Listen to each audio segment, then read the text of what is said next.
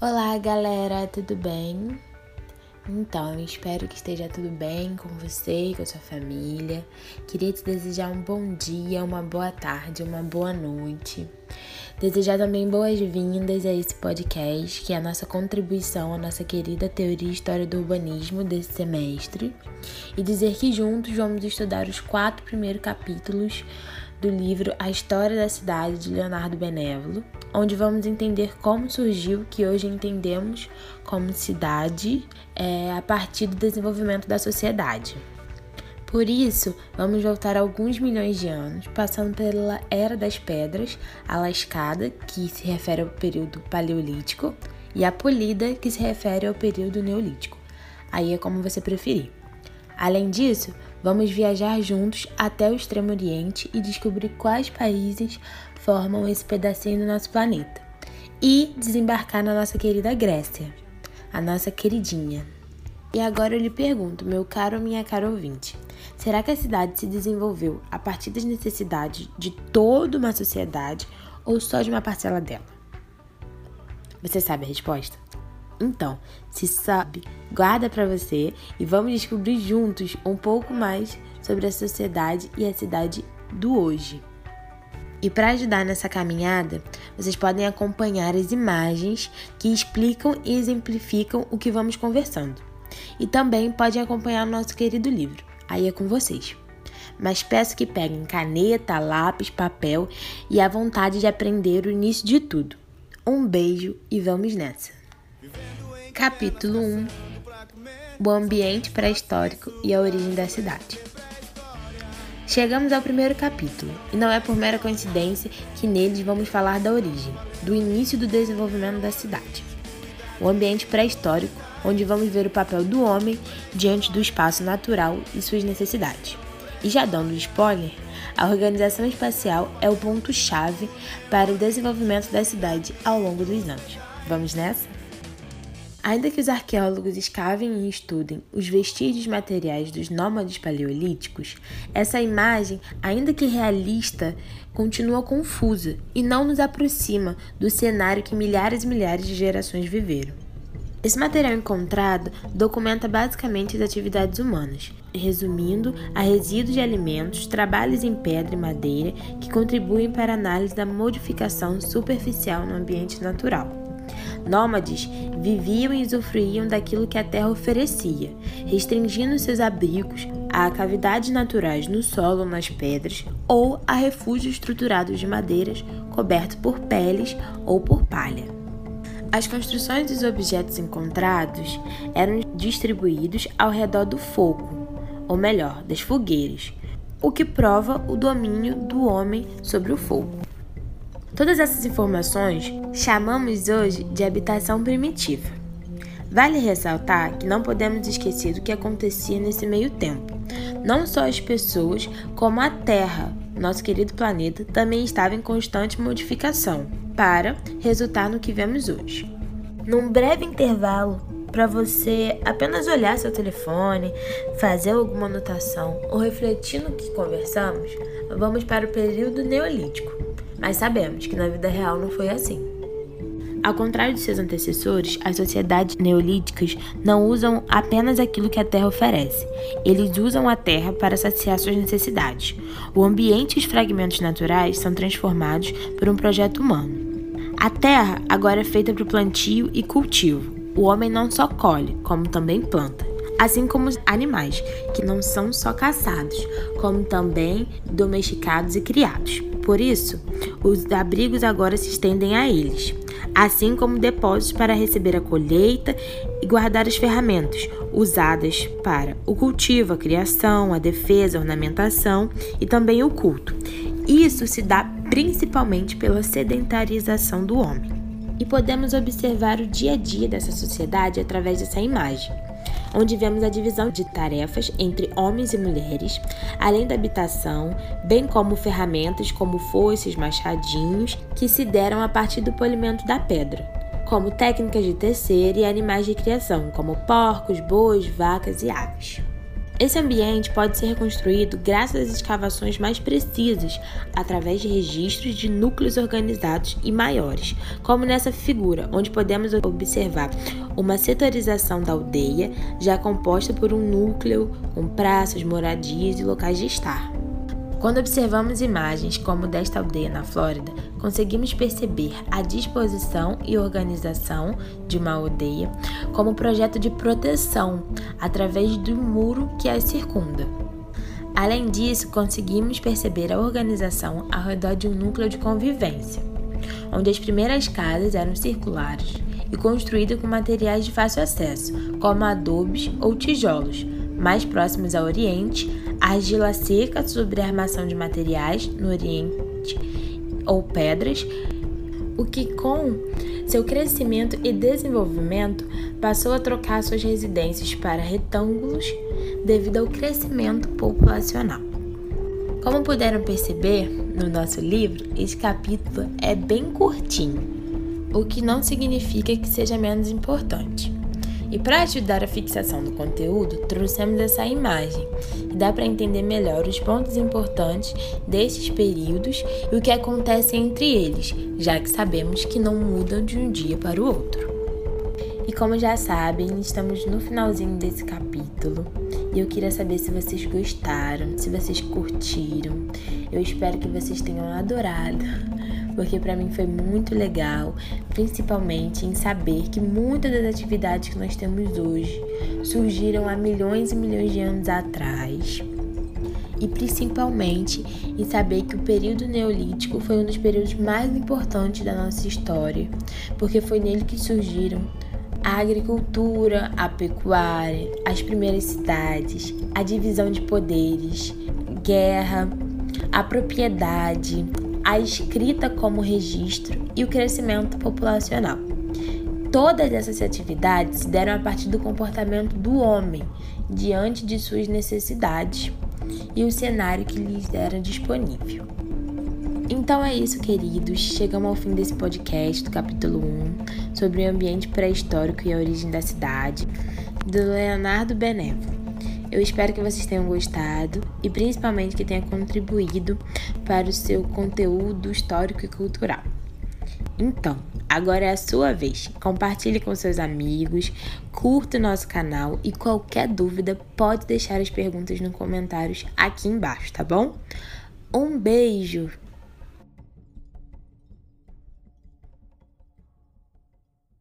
Capítulo 2 A origem da cidade no Oriente Próximo. No segundo capítulo, vamos estudar sobre o desenvolvimento das cidades, passando ainda pelos povos neolíticos, pela Mesopotâmia e pelas civilizações egípcias. Aprenderemos como surgiu a cidade nesses locais e o desenvolvimento de suas sociedades. Como estudamos no capítulo anterior, a cidade surge a partir de uma organização, de uma aldeia. Mas não é apenas uma aldeia que cresceu e se desenvolveu. E eu lhe pergunto: você sabe a diferença? Então, a cidade tem um núcleo equipado e privilegiado. Há uma organização e uma sede de autoridade. Ela se forma a partir do momento que as atividades já são produzidas por quem não tem a mínima obrigatoriedade, e não mais pelas pessoas que antes cultivavam a terra, mas que compram esse serviço com excedente agrícola. Sendo assim, temos claramente um exemplo da divisão de poderes, aquela que falamos no podcast passado, lembra? Então, a relação dos dominantes e subalternos, mesmo começando há mais de 5 mil anos, é bem atual, vocês não acham? Nesse meio tempo, outra atualidade também surge, que no caso é a especialização, que ajuda a aumentar a produção agrícola, o que significa que nesse momento a sociedade já é capaz de evoluir e projetar a sua própria evolução. Nessa série de mapas, conseguimos observar o desenvolvimento da civilização humana ao redor do mundo, entre 3500 e 1500 a.C., cerca de 2000 anos. Começando pelo norte da África e o atual Oriente Médio, chegando à Ásia Menor e à Índia, mais tarde chegando a territórios europeus e ao Extremo Oriente. A cidade é o motor da revolução, mostrando sua superioridade através da velocidade que se transforma. A nova história civil, marcada pelas lentas transformações do campo, demonstra as mudanças mais raras da economia. Já as rápidas alterações da cidade mostram ao contrário, mudanças profundas da composição e das atividades da classe dominante, que influenciam toda a sociedade. Esse salto decisivo, ou a revolução urbana, começa no vasto território quase plano entre os desertos da África e da Arábia, e os montes que os encerram ao norte, do Mediterrâneo ao Golfo Pérsico, aquele famoso o crescente fértil, como podemos ver nesse mapa. Com o fim da era glacial, esse local é coberto por uma vegetação desigual e mais rala em relação às florestas mais ao norte. A fertilidade dessa planície é marcada por onde passam os rios. Ali crescem diversas plantas frutíferas, como a oliveira e a figueira. Os imponentes rios, assim como os mares e o terreno aberto, facilitam as trocas de mercadoria e de notícias. Os céus também contribuem, através de sua serenidade, que permitem a medição do tempo e o movimento dos astros. Algumas sociedades neolíticas que já tinham o domínio de algumas técnicas como a roda, carro de boi e até embarcações à vela ou a remo, coisa que eu não sabia, encontram dificuldade, mas quando se organizam conseguem produzir e produzem em abundância, colheitas excepcionais que permitem o excedente para trocas comerciais e trabalhos coletivos. E assim começou a nova economia. O aumento do excedente agrícola e da população, a concentração do excedente na cidade, garantido pelo domínio técnico e militar da cidade sobre o campo. Já na Mesopotâmia, a planície banhada pelos rios Tigre e Eufrates, o excedente se concentra nas mãos dos governantes, que eram vistos como representantes do deus. Recebiam os rendimentos das terras, despojos de guerras, que na verdade eram uma espécie de fragmentos delas. Também eram responsáveis pelo fornecimento alimentar para toda a população. E essa organização pode ser notada pelos sinais deixados no terreno, como canais que distribuíam água e permitiam transportar produtos e matéria-prima por toda a parte, além dos muros que contornavam a cidade, a individualizavam e protegiam dos inimigos, os imponentes templos, os armazéns e as pirâmides de degraus. Essas obras e as casas eram construídas de tijolos e argila, como ainda hoje no Oriente Próximo. Com o tempo e desmoronamento, as obras eram reincorporadas ao terreno, e sua conservação nos permitem hoje informações desse período. As cidades sumerianas, ainda no início do terceiro milênio a.C., já são enormes. Ur, por exemplo, já tem 100 hectares. Essas cidades já abrigam milhares e milhares de habitantes. São cercadas por muralhas e fossos que, além de defendê-las, a excluem do ambiente natural aberto, que, através do homem, também é alterado. Ao contrário de pântano e deserto, nos deparamos com campos artificiais, pomares e pastagens irrigados pelos canais. Já na cidade, os templos se distinguem através de suas dimensões, que comportam, além dos igurates, oficinas, armazéns e lojas. E quem poderia acessar esses santuários? Meu caro ouvinte. Isso mesmo, os sacerdotes, como aprendemos em TH1. A divisão do terreno é diferente no campo e na cidade. Na cidade, o terreno é dividido em propriedades individuais entre os cidadãos, ao contrário do campo, que é administrado em comum por conta das divindades. Em Lagash, por exemplo, o campo é repartido entre 20 divindades. Até meados do terceiro milênio, as cidades mesopotâmicas formam vários povos independentes, que começam a guerrear na divisão da planície, que por sinal na época já estava ocupada. Essa história é um pouco familiar, vocês não acham? Então, esses conflitos limitaram o desenvolvimento econômico e só terminaram quando alguém ganhou e impôs suas regras. Foi o primeiro pioneiro, é Argão da Acádia, e repetida mais tarde por Hammurabi da Babilônia e os reis de outras civilizações. E esses feitos tiveram algumas consequências, como por exemplo, a fundação de cidades residenciais, onde o templo não é mais a estrutura dominante e sim o palácio do rei, a ampliação de algumas cidades que se tornaram capitais do império, onde não há apenas o poder político, mas também o intercâmbio comercial e instrumental de um mundo maior. Ninive e Babilônia supercidades de dimensões, méritos e defeitos comparáveis às nossas modernas metrópoles. A Babilônia, capital de Hammurabi, por exemplo, é um grande retângulo. de 2.500 por 1.500 metros, dividido pelo rio Eufrates, cercada por muralhas. Toda a cidade é traçada com regularidades geométricas. As ruas são retas e de largura constante, e as muralhas são recortadas em ângulos retos. Sendo assim, não existe mais a distinção entre os monumentos e as zonas habitadas pelas pessoas comuns. A cidade é formada por recintos, os mais externos, reservados a todos, e os mais internos, reservados aos reis e sacerdotes, que, por frequentarem as divindades, possuíam domínio absoluto sobre as coisas do mundo. As casas particulares reproduzem em pequena escala a forma dos templos e dos palácios, como podem ver, com pátios internos e muralhas estriadas. E chegamos ao Egito, que, ao contrário da Mesopotâmia, a origem da civilização urbana não pode ser estudada.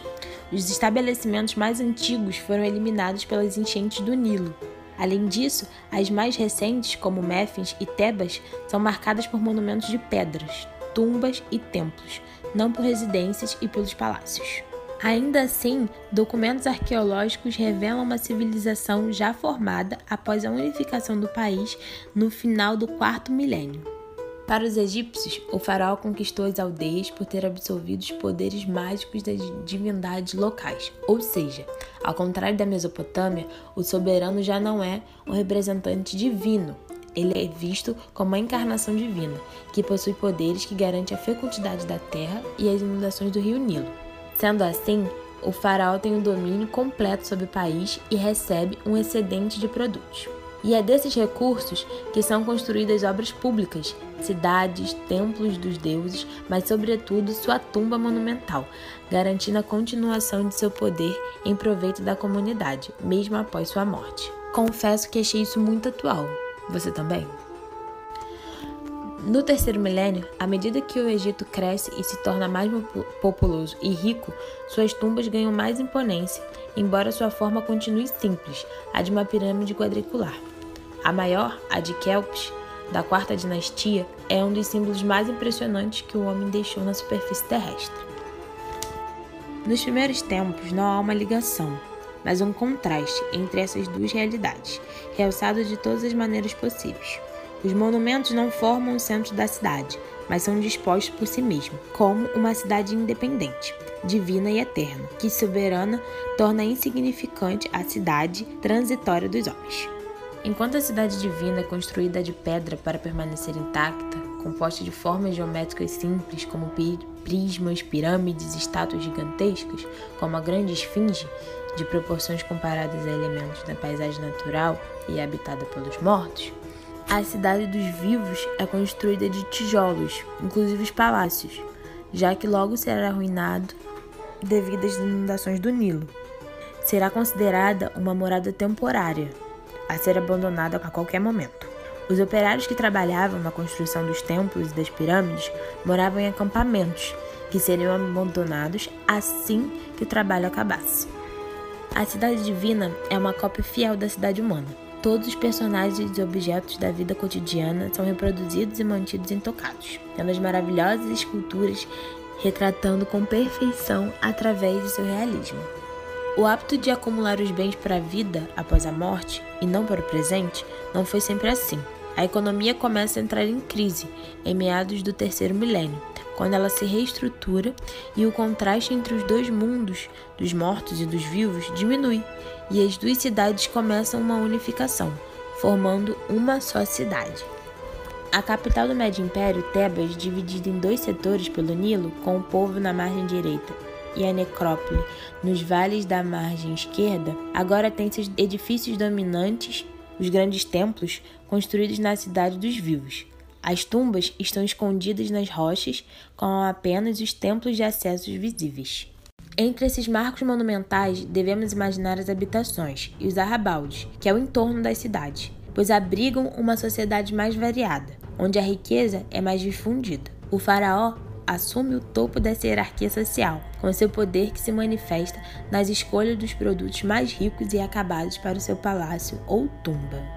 Do 6 ao 4 século a.C., todo o Oriente Médio é unificado no Império Persa, desde o Egito até o Vale do Indo. Passa por um longo período de paz e administração uniforme, que permite a circulação dos homens, das mercadorias e das ideias de uma extremidade à outra. E mais uma vez estamos chegando ao fim. E para ajudar vocês a contextualizar e entender, num breve resumo do que falamos nesse capítulo, observem essa imagem aqui embaixo, tá bom? Ah, infelizmente chegamos ao fim do podcast e aprendemos muita coisa até aqui, né? Eu adorei vocês.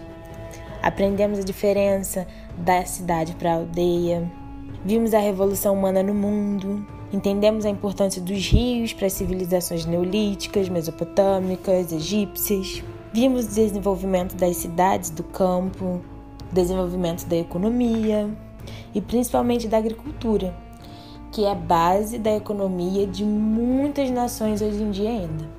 Além disso, entendemos a relação da população com seus líderes, sendo diferente do Neolítico para Mesopotâmia, para o Egito, você lembra a diferença? A gente estudou isso no podcast. Então, vocês não acham que isso explica muita coisa da nossa relação com nossos governantes hoje? Então, eu acho que sim. E melhor de tudo, aprofundamos nosso estudo em relação ao Egito e sua civilização, que vai muito além das pirâmides. E ficamos por aqui. Espero muito que tenha gostado e que aprenda muito e muito com essa série de podcasts, tá bom? Um beijo! Neste podcast, vamos falar sobre o capítulo 3 do livro História da Cidade do autor Leonardo Benévolo. Assuntos como o urbanismo no Extremo Oriente, a origem dos grandes centros urbanos e o que influenciou nesse processo de urbanização. Dentro dos fatores que determinam esse processo, vamos detalhar mais a fundo as questões geográficas desta região do continente asiático, explicar sobre as estruturas socioeconômicas, com foco na agricultura, e também como a cultura asiática tinha um papel importante para a Ásia como um todo.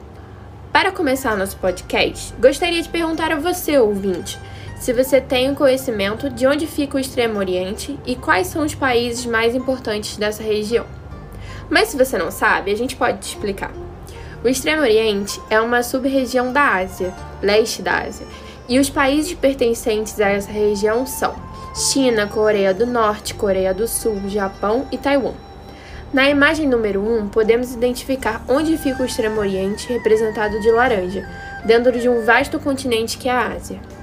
No Extremo Oriente, Índia, Indochina, China e ilhas próximas, a civilização urbana começa por volta do segundo milênio antes de Cristo, um pouco mais tarde do que a zona entre o Mediterrâneo e o Golfo Pérsico.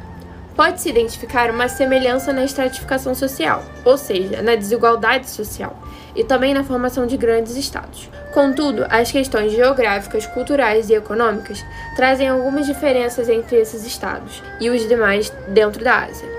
É um território tropical, mais quente, isolado por conta das montanhas do Himalaia, e regado pelos rios que descem das montanhas e abastecem as planícies que possuem uma população numerosa.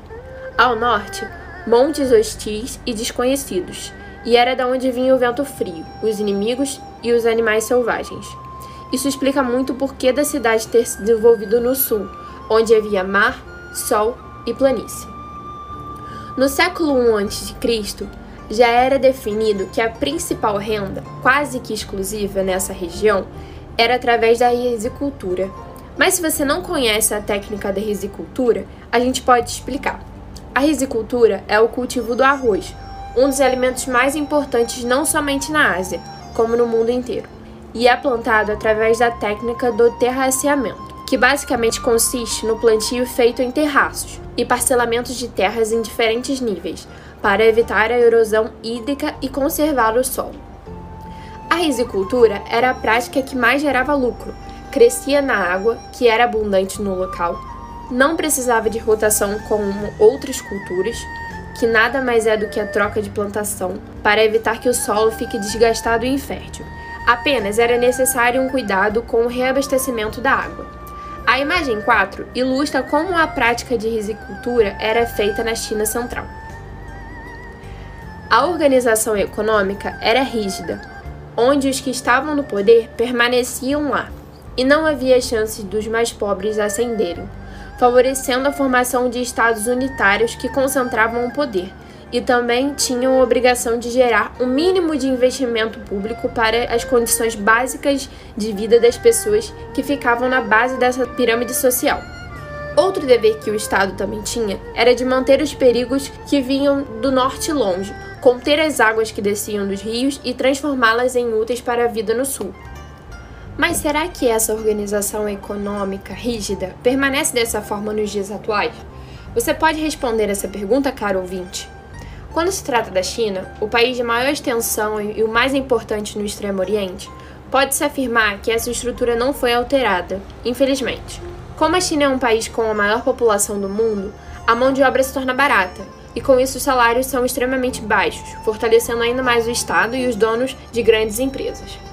A cidade era o local onde o poder era exercido, onde todo o território era regulado, e nela a multiplicidade de edifícios evidenciava a quantidade e complexidade de funções civis e religiosas. A origem do urbanismo nas sociedades orientais começou com as normas construtivas da era de Shu, 1050 a 250 a.C., na China, e estavam diretamente ligadas à agricultura, que era a principal fonte de renda dos habitantes. A exemplo dos anéis de muralhas que separavam o interno do externo, ou seja, a parte habitada da cidade e a parte das plantações.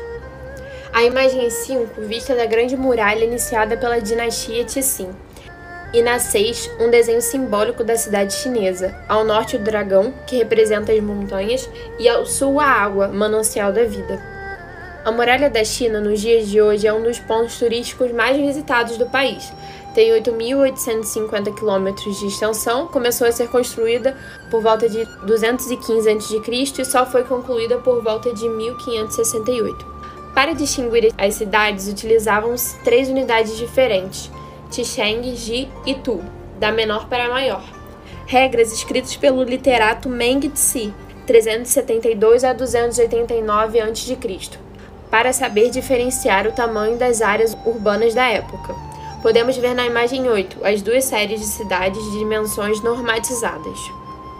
As diretrizes para a construção de casas foram criadas no período Han e continuam presentes. Uma delas é o acesso que deve ser feito pelo sul, além de todos os ambientes serem abertos para um pátio interno, para que a alternância do sol e sombra seja feita, yin e yang. A imagem 9 e 10 ilustra o pátio interno e como os ambientes estavam relacionados. É possível identificar também os acessos todos feitos pelo sul. Se você, caro ouvinte, teve a oportunidade de ter aulas com o professor Diego Ramos em TH1 na Unila Salle, saberá qual civilização deu origem para o pátio interno nas residências. Isso mesmo, você acertou. Os pátios internos tiveram origem com a arquitetura islâmica e têm o papel de fornecer iluminação e ventilação para os ambientes da casa. O método de construção utiliza os elementos perimetrais, que são os elementos fixos, a plataforma de base, paredes externas, cobertura de madeira. Já as divisórias internas de tijolos são dispostas de diferentes formas, pois não possuem função de sustentação. Além disso, a maioria das casas tem apenas um pavimento, revelando a baixa densidade populacional das cidades chinesas, não mais de 100 habitantes por hectare. Fora da cidade, a casa chinesa pode interpretar-se com a natureza, e apesar dos ambientes individuais ou em grupos conservarem a forma regular, o conjunto se torna irregular para aderir-se à característica do local, representando um certo respeito com a natureza de não interferi-la. No desenho da imagem 14, o edifício compreende uma parte formal e simétrica, a série de pátios à direita e seus edifícios, e uma parte informal que representa a natureza, jardim à esquerda. E na imagem 15, o tecido urbano de Pequim, com as casas justapostas e também com os acessos todos voltados para o sul. Nos grandes conjuntos monumentais, como nos palácios do imperador, as regras tradicionais de projeto aparecem muitas vezes combinadas entre si. Esses edifícios, destinados às cerimônias, são agrupados conforme o eixo de simetria sul e norte. Já os edifícios para a vida privada são incorporados ao jardim paisagístico e à natureza, resultando em uma paisagem mais irregular e menos rígida. Na imagem 17 e 18, observa-se a cidade proibida de Pequim, que segue as ordens de construção para locais de cerimônia, mais precisamente na imagem aproximada, a 18, que identifica-se o eixo de simetria norte e sul. A ilustração 19 demonstra como as construções tinham um contato mais íntimo e respeitoso com a natureza, que parece que pertence a ela. E na imagem 20, o parapeito de rochas cimentadas mostra como eles tinham uma forma de construir com elementos naturais. A geografia do Japão apresenta poucos rios navegáveis e planícies. Isso acaba impedindo a presença de grandes cidades dentro desse território. Mas depois de um tempo, com a unificação do país, a necessidade de uma capital é, aumenta e as regras chinesas de urbanismo são utilizadas para fundar essa cidade. Na imagem 21 e 22, a gente pode observar através do gráfico como o Japão tem altos relevos em todo o seu território, dificultando aí a formação de centros urbanos. É de suma importância explicar para você também que a unificação do Japão só ocorreu na era Edo, por volta de 1600. Antes disso, eram vários territórios governados por severos e imponentes imperadores que estavam constantemente em guerra. É possível observar que a arquitetura japonesa apresenta uma originalidade, devido às suas construções estarem submersas na natureza. E isso tem uma relação direta com as normas desse local, que consistem na liberdade formal do paisagismo e a constância do ângulo reto nos edifícios, baseados no módulo do tatame. Na imagem 25 e 26, podemos ver o módulo tatame no interior de uma casa japonesa, ressaltando na imagem 27 as diversas formas e arranjo que esses tatames podem formar, todos com combinações mantendo esses ângulos retos. Nas plantas das imagens 28 e 29, o livro ilustra como o recinto imperial respeita a norma construtiva que segue a simetria norte-sul. E por fim, as imagens 30, e 30 até 33, com as três vistas da vila imperial de Katsura, representando o contato com a natureza e o respeito da cultura japonesa ao construir e ao mesmo tempo se inserir na natureza. Com o intuito de fazer você refletir sobre o que estudamos aqui, vamos fazer um breve debate. A primeira colocação é, seria se você notou a importância da tipologia do território para a formação de uma cidade porque fica claro que o desenvolvimento tardio das áreas urbanas no Japão se deu muito pelo fato do seu território. Portanto, esses são alguns dos fatores determinantes é, para o desenvolvimento do urbanismo, que é o relevo, que no caso do Japão não favoreceu muito por causa da falta de planícies, e a disponibilidade de água, é, ressaltando aí é, os centros urbanos que foram formados perto da montanha do Himalaia, né? Já que a, os rios desaguavam a água nessas planícies. Outra colocação seria a permanência, mesmo depois de anos, da desvalorização da grande massa pobre que fica na base da pirâmide, principalmente na China, e os estados sempre no topo dela concentrando a riqueza. E por fim, a influência do pátio interno é, nas residências do Extremo Oriente em diversas outras culturas e civilizações, como na Domus, na Grécia, ou até mesmo em algumas edificações no período colonial no Brasil, é, que perpetuaram esse tipo de construção, principalmente nas regiões mais quentes, onde o pátio pode potencializar a ventilação. A leitura do capítulo 3 do livro História da Cidade, de Leonardo Benévolo, para nós estudantes de arquitetura, é de suma importância. É, o estudo do Extremo Oriente e da Ásia como um todo, né, é fundamental para a valorização da história e da cultura asiática, que é pouco estudada comparado com outros conteúdos que são mais comuns de serem estudados, a exemplo de grandes cidades desenvolvidas na Europa. Portanto, foi muito enriquecedor aprofundar e saber mais sobre essa parte do urbanismo no mundo. Agora a gente chega ao fim desse podcast sobre o capítulo 3 do livro História da Cidade de Leonardo Benévolo. Esperamos que você tenha gostado e, antes de qualquer coisa, que tenha contribuído como conteúdo histórico-cultural para você.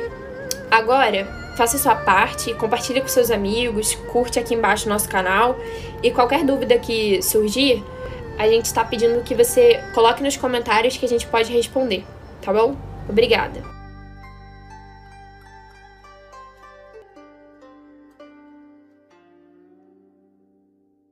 infelizmente, estamos nos últimos momentos do nosso podcast. Então, que tal a gente fechar com o pé direito, né? Neste capítulo, vamos abordar sobre o desenvolvimento da nossa querida e amada Grécia Antiga. Logo no começo, a gente vai falar um pouco sobre como era o comportamento dos primeiros grupos da região grega.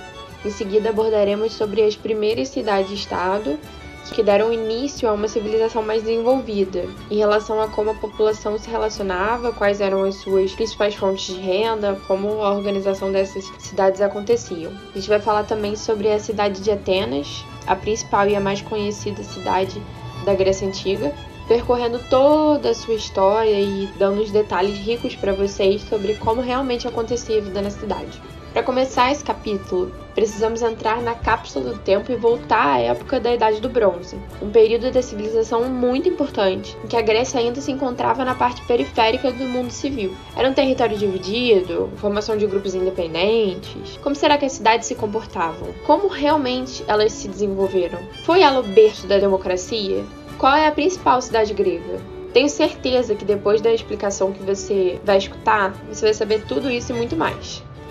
A região grega é bastante montanhosa, onde não se prestava para criar uma formação de um grande estado por conta da irregularidade. Por tal fator, ela é primeiramente dividida em um grande número de pequenos grupos independentes, que depois que vieram se tornar as novas cidades-estados, que deram início de fato à civilização ocidental.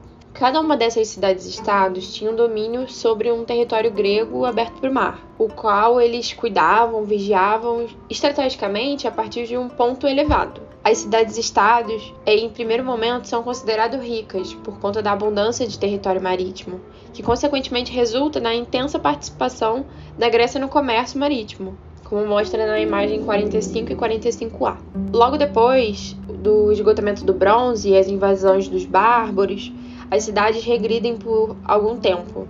Depois dessa regressão, há um novo desenvolvimento da economia grega por conta de invasões, como a moeda cunhada, que pode ser vista na imagem 46, com a imagem de um dos mais importantes militares e reis do mundo antigo. Sim, é ele mesmo, esse que você conhece, o famoso Alexandre o Grande. Além da moeda, algumas outras inovações foram criadas e descobertas, como ferro e como alfabeto, que pode ser visto na imagem 46A.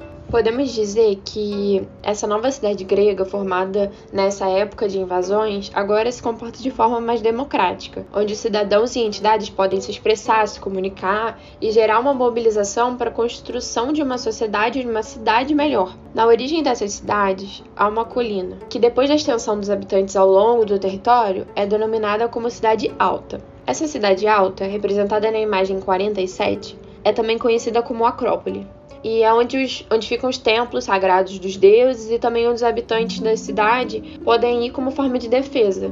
Além desta zona, existe a Cidade Baixa, conhecida como Astu, que identificamos na imagem 47A, e é onde se desenvolvem o comércio e as relações civis. Podemos dizer então que a Acrópole e a Astu funcionavam como um só organismo, independente do seu regime político. Os órgãos necessários para o funcionamento desse organismo são o lar comum, consagrado ao Deus protetor, onde realizam banquetes e sacrifícios. Originalmente, Palácio do Rei, depois torna-se lugar simbólico.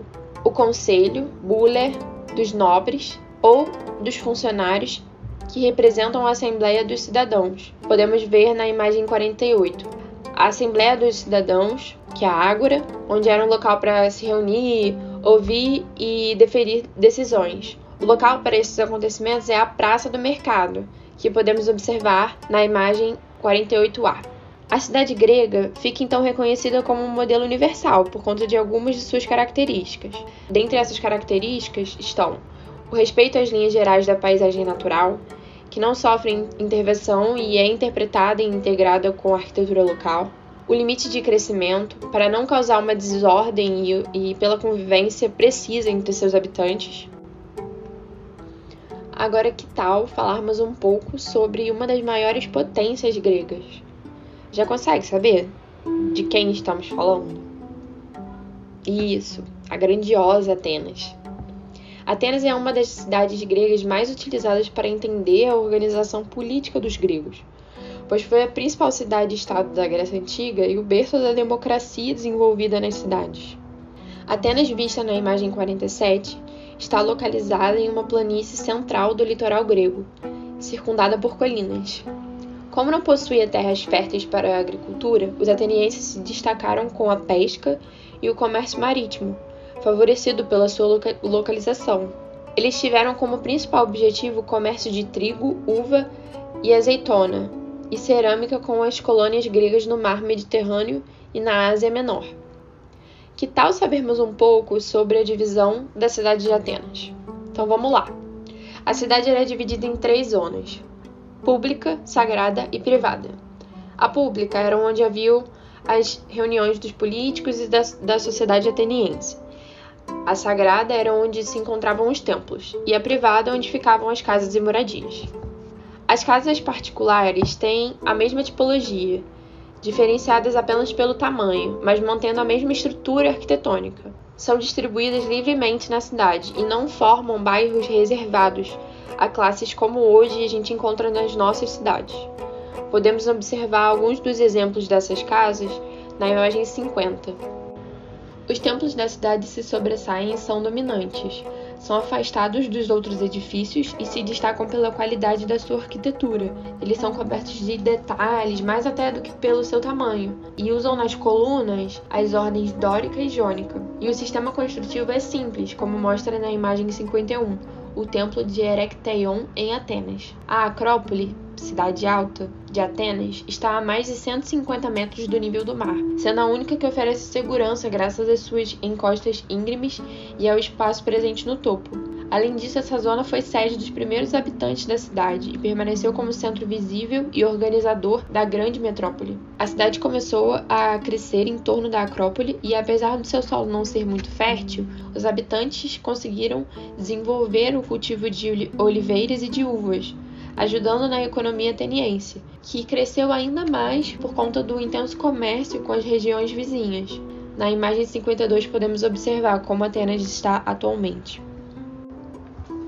Já construída em 479 a.C., Atenas é destruída pela invasão persa e entra em seu primeiro de muitos declínios. Logo após a invasão, Temístocles, que governava Atenas, manda construir e refazer dezenas de construções atenienses, como novas e maiores muralhas, refeita da Acrópole, construção do Paternon, entre outras edificações públicas e administrativas da cidade, como mostra a imagem 53. Os conjuntos de monumentos no topo da Acrópole podem ser vistos de todos os lados da cidade, revelando uma estrutura simples e racional. Mas quando a gente chega mais perto, são descobertos elementos mais detalhados e esculturais. A cidade ateniense, então, começa a expandir-se e forma um organismo territorial muito mais complexo. Em torno da Acrópole, a vida política se desenvolvia em edifícios públicos presentes na Ágora, que era uma praça com um espaço simples onde ficavam tais edifícios dedicados às reuniões públicas. Podemos vê-los representados na imagem 54. E também conseguimos destacar entre eles os teatros, ginásios e arenas. Os bairros são formados com ruas traçadas de maneira irregular, como mostra na imagem 55, com as casas de seus habitantes caracterizadas por sua simplicidade. Imagem 56. Pois durante a maior parte do dia os moradores ficavam nos espaços públicos da cidade, já que eram as suas prioridades. Um fato curioso para ser dividido com vocês é que, além de sua forma de desenvolvimento urbano e de ser o berço da democracia, Atenas também é muito reconhecida pelas suas atividades intelectuais, que tem como exemplo os grandes filósofos. Se agora estiver passando nomes de filósofos pela sua cabeça, pode ter certeza de que algum deles é ateniense. Só para matar sua curiosidade, podemos identificar Sócrates, Aristóteles e Platão como grandes filósofos atenienses. Na imagem 57 podemos ver o rosto deles. E no fim do período clássico, Atenas cai novamente em ruínas. Sim, a cidade sofre algumas vezes com sua regressão e ascensão. Assim, logo após a sua queda, a grande cidade permanece por muitos anos como uma cidade secundária, até que no começo do século XIV, Atenas é escolhida para ser a capital da Grécia moderna. Assim começa a crescer desordenadamente, como conseguimos ver na imagem 58, e atualmente conta com população estimada de quase 3 milhões de habitantes. Podemos dizer que Atenas hoje é o centro político, econômico e cultural da Grécia, que também se tornou um dos destinos internacionais mais importantes do mundo.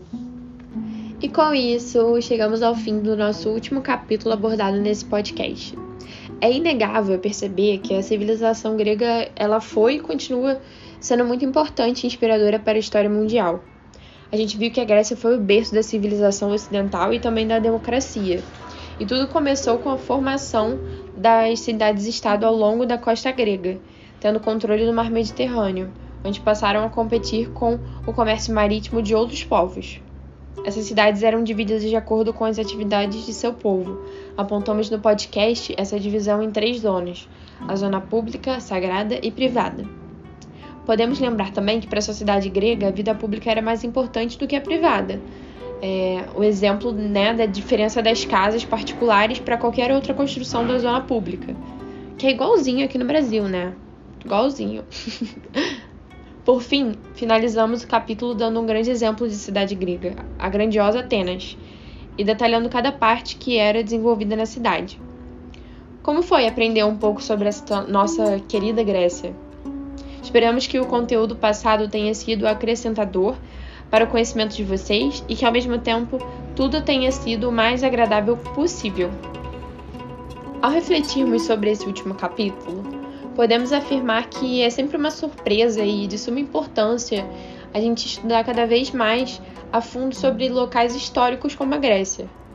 A história da Grécia é muito rica, não apenas pelo quesito arquitetura e urbanismo, mas também é rica pela sua civilização e sobre sua história com a democracia, e que depois foi desenvolvida e espelhada para muitos lugares no mundo.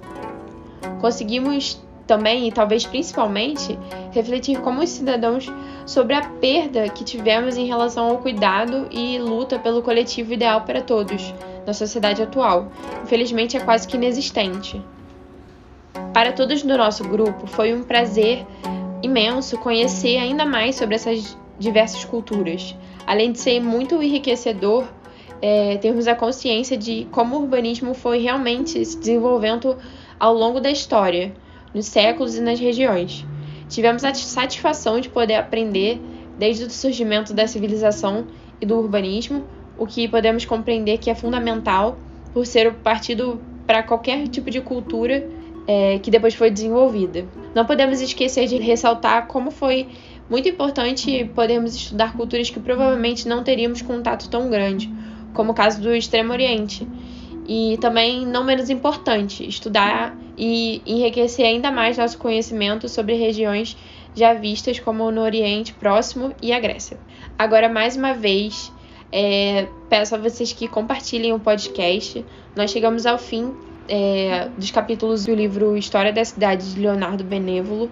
Esperamos que você tenha gostado e que antes de qualquer coisa, que tenha contribuído como conteúdo histórico-cultural para você. Agora, faça sua parte, compartilhe com os amigos, curte aqui embaixo no nosso canal e qualquer dúvida que surgir, pedimos de coração que perguntem nos comentários disponíveis aí embaixo. Muito obrigada!